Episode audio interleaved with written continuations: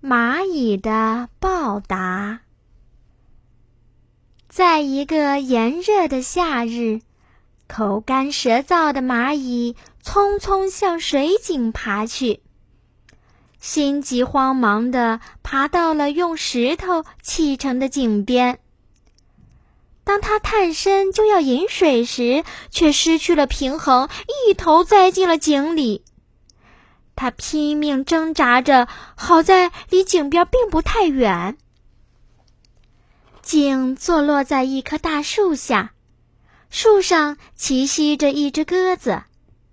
他看到蚂蚁在水中徒劳的挣扎，于是衔了一根细细的树枝儿，扔给水里的蚂蚁。蚂蚁爬上树枝儿，从树枝儿爬到了井壁。沿着井壁，便毫不费力地从井中爬出。鸽子将头藏在了翅膀里，在这赤日炎炎中打盹儿。他没有看到有个捉鸟的人来到了井边儿。捉鸟人发现了树上的鸽子，于是便用长长的年杆去捉它。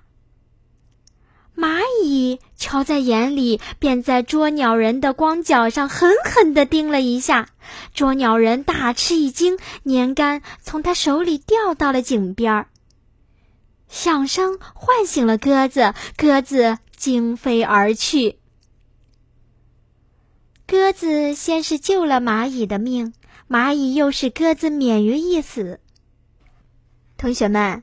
我们人类常常会讲述类似的故事，是要使比动物理智的多的人永远不要忘记要以德报德。